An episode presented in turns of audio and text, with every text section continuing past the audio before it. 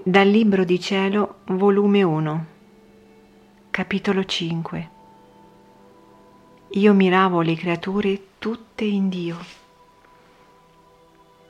Io restavo muta, tutta confusa, cercavo quanto più potevo di starmene sola. Gli confessavo la mia debolezza, gli chiedevo aiuto e grazia di poter fare ciò che lui voleva, che da me sola non sapevo fare altro che male. Se fra il giorno la mia mente si occupava di pensare a persone a cui io volevo bene, subito mi riprendeva dicendomi Questo è il bene che mi vuoi? Chi mai ti ha amato come me? Vedi, se tu non la finisci, io ti lascio.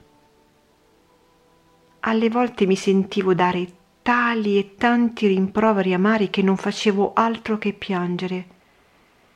Specialmente una mattina, dopo la comunione, mi diede un lume tanto chiaro sull'amore grande che lui mi portava e sulla volubilità ed incostanza delle creature, che il mio cuore ne restò tanto convinto che da allora in poi non è stato più capace d'amare persona alcuna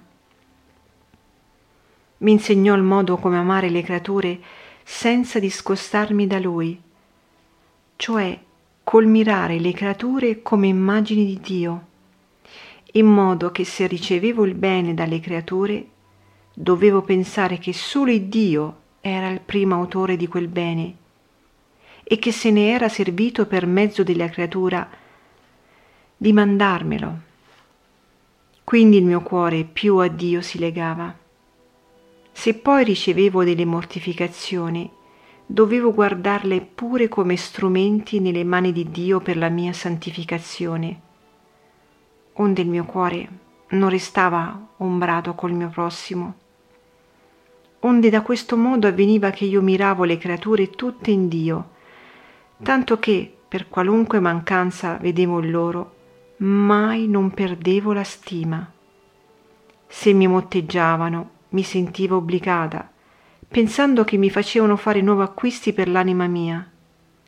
Se mi lodavano, ricevevo con disprezzo queste lodi dicendo Oggi questo, domani possono odiarmi, pensando alla loro incostanza.